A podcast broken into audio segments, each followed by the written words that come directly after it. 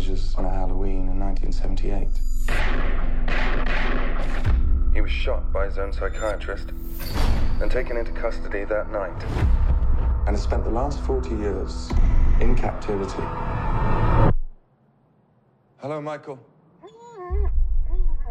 I have something you might like to see.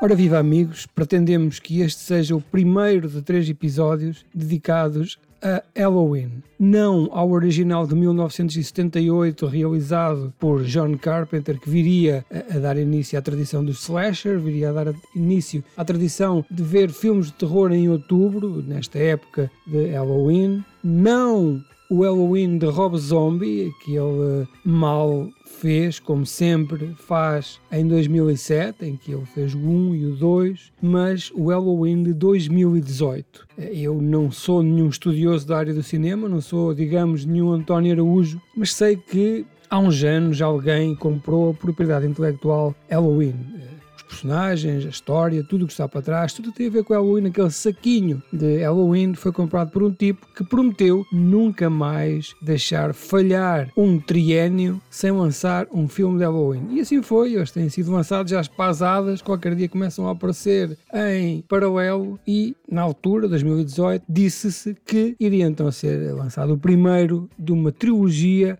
que viria a repor a dignidade no clássico de 1978 que apesar de ter boas sequelas, nunca teve nada que se parecesse com um pouco de coerência. E este filme de 2018 não é exceção. Halloween 1 de 78 conta-nos a história de uma noite em que um homem foge do sanatório na noite de Halloween para matar. O 2 eh, de 80 é a continuação dessa noite o 3 não tem nada a ver com os Halloweens 1 e 2. Com o tema do Halloween, é verdade, mas não tem Michael Myers. O 4, então, eles acharam, epá, Halloween é Michael Myers, vamos voltar a pôr isto novamente nos carris. Mas, de facto, este filme de 2018 vem cortar ali esta sequência no 1, no 78, e continua a partir desse episódio, do episódio em que Michael Myers eh, é parado na sua fúria assassina pelo Dr. Loomis e uh, Jamie Lee Curtis é a única que se safa da matança desenfreada dessa noite. Passam 40 anos, 2018,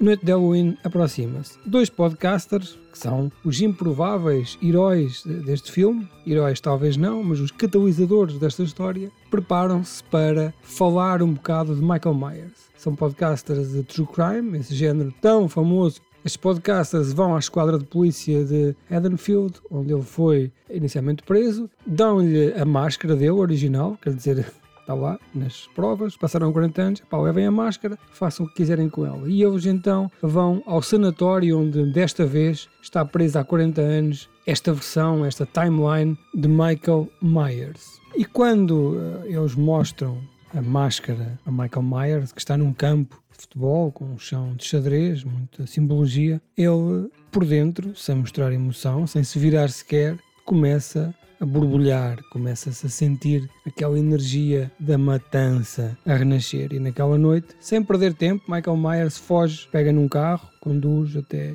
Adamfield. Ele nunca tirou a carta de condução, mas nada impede Michael Myers de fazer o que quer que seja, não é? Um homem que perde uma mão, um homem que apanha com uma machadada na cabeça e no filme a seguir está fino eh, e ele então nada o consegue parar. E quando chega a Haddonfield começa a sua onda de matança, começa a fazer aquilo que sabe tão bem fazer, que é despedaçar pessoas aos bocados. E o objetivo deste filme, como todos bem sabemos, é Michael Myers acabar aquilo que deixou por terminar no primeiro Halloween de 78, matar Laurie Strode, neste caso, novamente Jamie Lee Curtis, 40 anos mais tarde, continua impecável. No entanto, como passaram apenas 20 ou 30 minutos de filme, será se calhar cedo para o clímax, então vai-se enchendo esta chouriça com pequenas mortes eh, nos momentos que Michael Myers vai andando de casa em casa, de sítio icónico em sítio icónico, ali sempre a petiscar, sempre a picar pedacinhos de nostalgia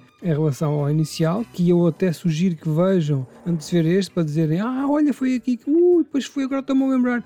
Ah, realmente, isto tem tudo a ver. E quando chega ao final, então ele vai encontrar-se com Jamie Lee Curtis. Mas Jamie Lee Curtis, neste filme, é outra pessoa, apesar de já ter havido sequelas com ela, nomeadamente o 2 uh, e o Halloween H20. O certo é que uh, neste filme a última vez que alguém teve contacto com aquele assassino foi há 40 anos. E Jamie Lee Curtis, Laurie Strode, constrói uma casa como Matrix de comando construiu a sua, que é uma fortificação cheia de armas, minas, câmaras, arame farpado e por aí fora, pois ela tem a certeza que Michael Myers voltará. Ela sempre avisou o pessoal: epá, eu não, não sou estudante, nem conheço nada destas coisas da psicologia, nem psicopatas, mas este cabrão voltará. E ela andou-se 40 anos a falar nisso, ao ponto de toda a gente achar que ela é maluca, completamente insana. Mas de facto tinha razão, tanto ela como eh, o polícia que o prendeu no final do, do primeiro filme, eh, um jovenzito, que também já velhote, 40 anos depois, coitado, nem reformado está. Vejam vocês como é que é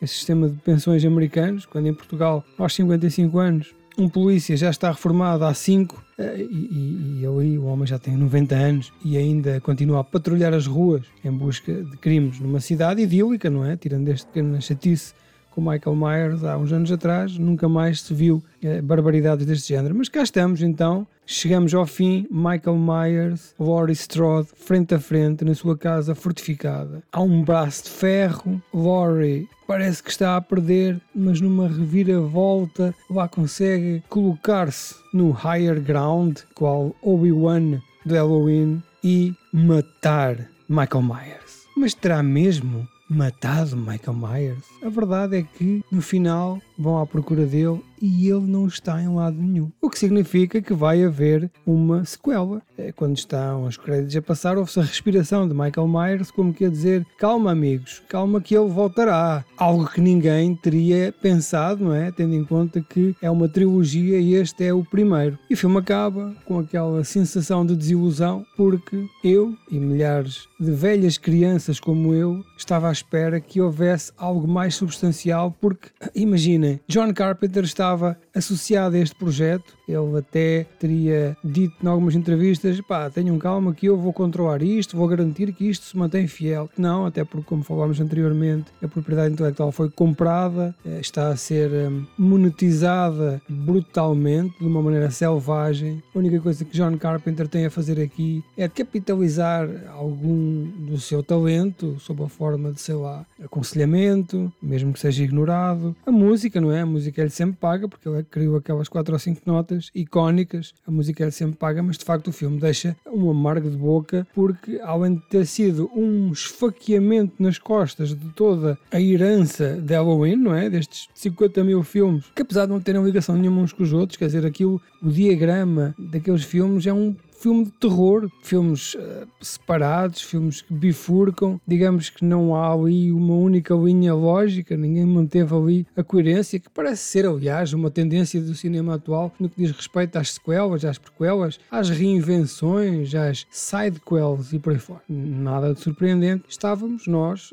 de maneira se calhar perfeitamente pateta, inocente, à espera de uma coisa mais substancial que não veio, veio mais. Uh, uma bola de Berlim requentada. You don't believe in the boogeyman? He's here! Michael!